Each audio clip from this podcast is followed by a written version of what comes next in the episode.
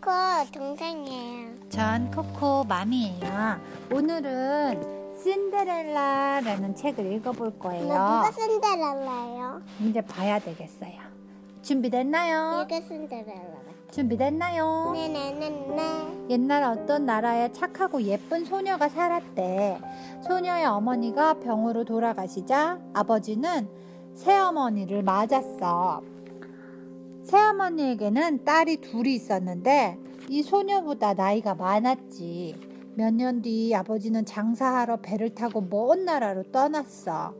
그러자 새어머니는 소녀를 낮에도 빛이 들지 않는 지붕 밑 다락방으로 바로 내쫓았단다. 새어머니는 소녀에게 힘든 집안일도 모두 떠맡겼어. 내릴 설거지, 것 같아, 내릴 거. 응, 설거지, 빨래, 요리, 계단 청소는 물론 새어머니와 언니들의 방 청소도 모두 소녀의 몫이었대. 일에 지친 소녀의 옷과 얼굴은 언제나 지저분했지. 소녀는 일이 끝나면 난로 기퉁이 잿더미 사이에 앉아 쉬었어. 심술궂은 두 언니들은 그런 소녀를 신데렐라라고 불렀단다. 그 말은 제투성이라는 뜻이야. 어느 날 왕자님이 무도회를 연다는 초대장이 왔어. 두 언니는 모두 신이 나서 야단 법석을 떨었지. 레이스로 장식한 붉은 벨벳 드레스를 입어야지. 큰 언니가 말하자 작은 언니도 뒤질세라 대꾸했어. 넌 주름 잡은 비단 드레스에 다이아몬드 목걸이를 할 거야.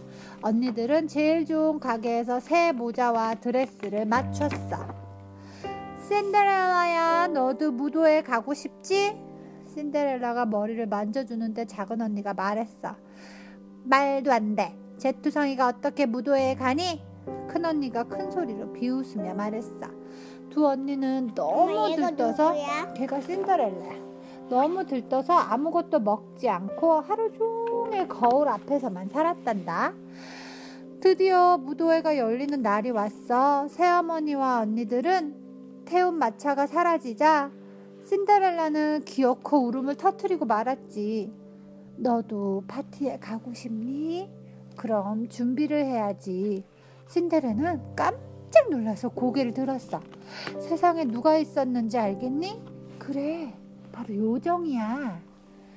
요정은 호박 하나를 따서 지팡이로 툭툭 두드렸어. 그러자 호박이 번쩍 빛나는 황금마차로 변했어. 요정은 생쥐와 도마뱀도 각각 여섯 마리씩 잡아왔어.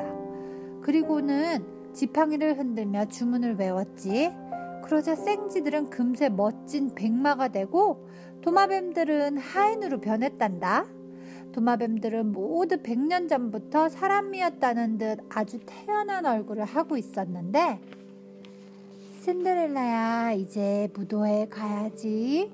요정은 지팡이로 신데렐라의 낡고 해진 옷을 건드렸어.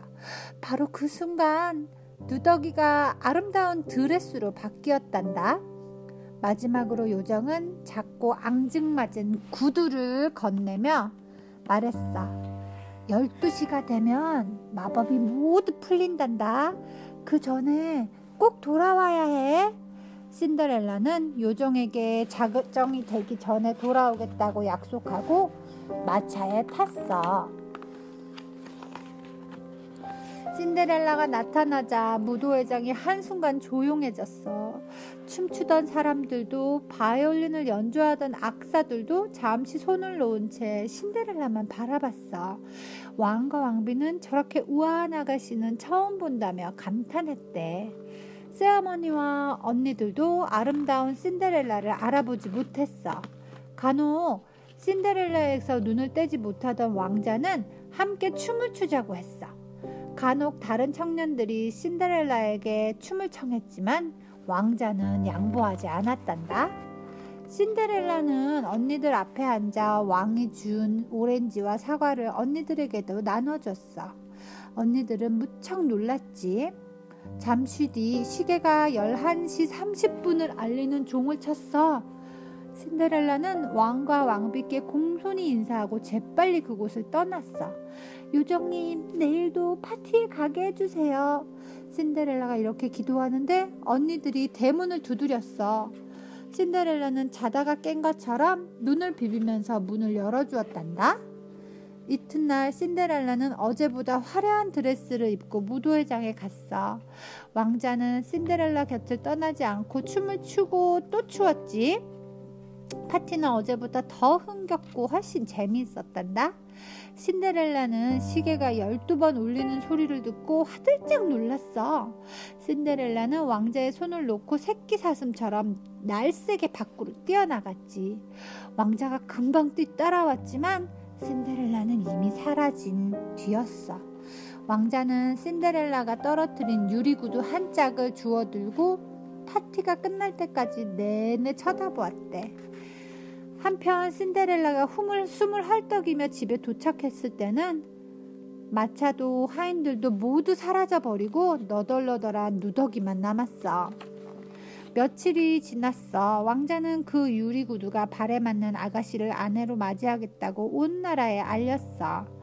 제일 먼저 공주들이 구두를 신어봤지만 아무도 맞지 않았어. 다음엔 귀족 아가씨들이 신어봤는데 역시 임자를 못 찾았지.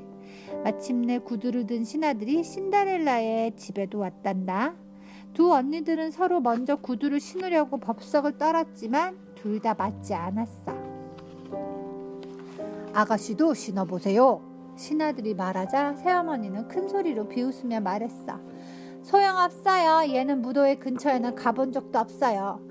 하지만 유리구두는 신데렐라의 발에 꼭 맞았지. 뿐만 아니라 신데렐라는 구두 한 짝을 마저 꺼내 신었어. 바로 그 순간 요정이 나타나 지팡이로 신데렐라를 건드렸단다.